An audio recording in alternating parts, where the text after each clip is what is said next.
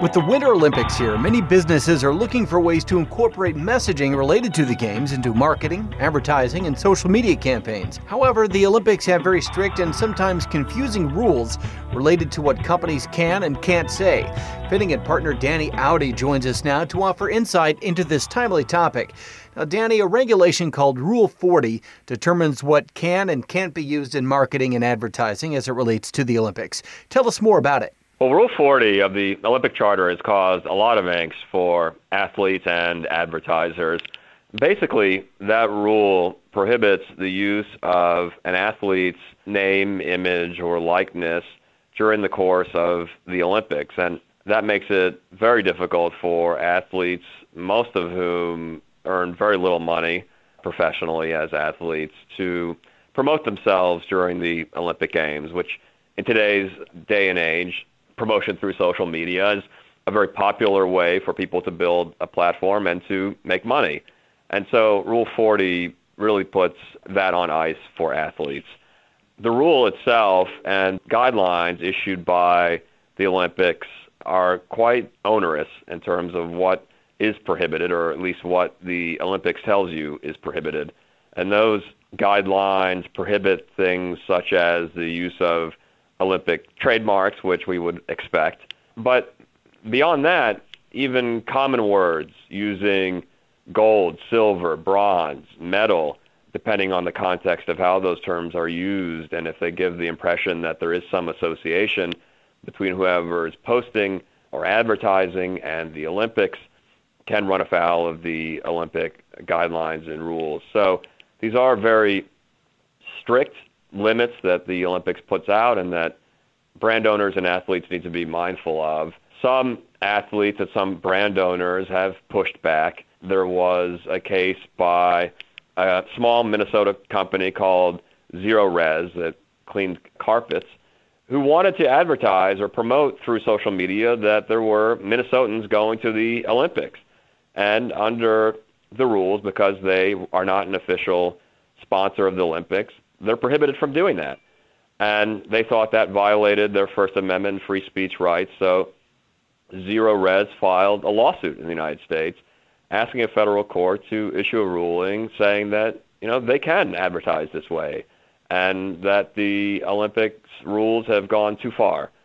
That lawsuit was not determined on the merits of the claims brought. It was kicked out on jurisdictional grounds. But the sentiment by Zerorez has been shared by many, many others who have challenged the validity of the rules, who have pushed back on these rules. But the rules are there, and the limits are, as I said, quite onerous. And so brand owners and athletes really need to be mindful of how they present themselves during the course of the Olympic Games. What are some common mistakes that organizations and athletes make? I think non sponsors may instinctively think, you know, look, we're not an official sponsor of the Olympics, so we can't use certain trademarks, et cetera, but we've been sponsors of the athletes themselves, or we've had relationships with the athletes themselves. So we want to promote those athletes during the Olympic Games. And if one of them qualifies for the Olympics or you know, wins a medal, we want to turn to our social media and congratulate them and say, you know, great job, and be a partner to those athletes as we have been historically. And that conduct is prohibited by the rules because it suggests potentially that those companies are official sponsors or have some official role in the Olympics when they do not. There was a good example of that happening in association with the Rio Games. A company named Oiselle, which makes athletic clothing, wanted to congratulate Kate Grace after she won an 800 meter race to qualify for the Olympics. So they turned to Twitter, as everyone does these days, and put out a message that said, you know, she's heading to Rio. And almost immediately, the Olympics sent a cease and desist notice to Oiselle asking them to remove that tweet and to remove images of Grace competing in the trials because, according to the Olympics, that was a violation of the rules and suggested that Oiselle was an official sponsor of the Olympics when they were not. So Oiselle did pull back on their statements and they altered images of Grace so that it, it, those images didn't bear the Olympic insignia and so that it wasn't presented as you know grace competing in association with the Olympics, and they took steps along those lines. But you can see that the Olympics is watching closely what companies are doing. I think probably in particular athletic brands during the trials and in the institution of the Olympic Games, and they're they're acting swiftly in some of these cases to demand takedowns. What are some of the consequences they could face? Well, I think that's the real kicker because the consequences flow not only to the advertisers themselves, but affect the athletes as well. And those penalties on the athletes could be as severe as disqualification from the games, stripping of medals, and other penalties.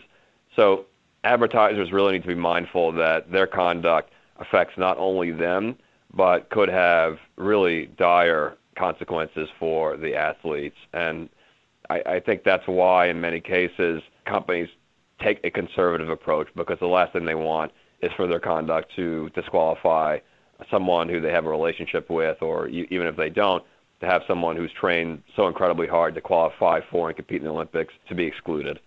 But the other potential penalties are the more traditional types, which is you know taking down the content that the Olympics deems to have run afoul of the rules.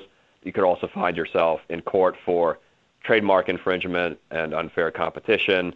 The remedies for those breaches or claims could be monetary damages, injunctive relief, and other penalties depending on where those cases are filed. And finally, Danny, what should organizations and athletes be thinking about to avoid unintentionally breaking these guidelines? Preparation, preparation, preparation is key.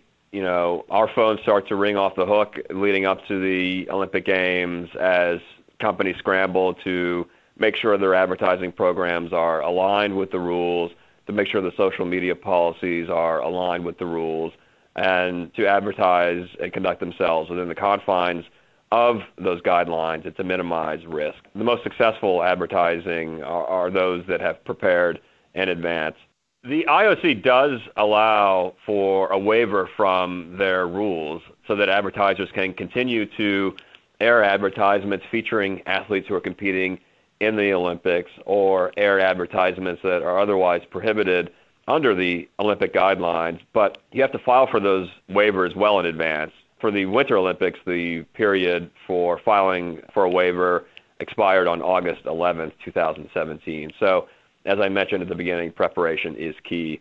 You got to think about what your advertising is going to look like during the course of the Olympics, and if you want a waiver, you need to file for it well in advance and prepare accordingly. And for the athletes themselves, I would recommend that they familiarize themselves with the Rule 40 guidelines. They are published through the IOC's websites and also familiarize themselves with the social media policies that the Olympics has put out because those social media policies get into what they are permitted to post, you know, pictures from the events, etc. It goes into detail about what's permissible and what isn't things like you know depicting your athletic gear may be prohibited, whereas you know pictures of the ongoings behind the scenes may be okay. So familiarizing yourselves with those social media requirements and the Rule 40 guidelines from an athlete's perspective are incredibly important. And also to the point of monetizing yourself. During the Olympics, there are a lot of restrictions on those athletes, and preparing for those restrictions and thinking about how you can monetize your branding before the blackout period commences for the Olympics and, and after the Olympics conclude, I think is really important for athletes to plan for. Our guest has been Danny Awdeh, partner at Finnegan, one of the largest IP law firms in the world. For more commentary on intellectual property news and issues, to listen to other podcasts, and to receive additional information on the firm, please visit www.finnegan.com. Thank you for listening to this podcast from Finnegan.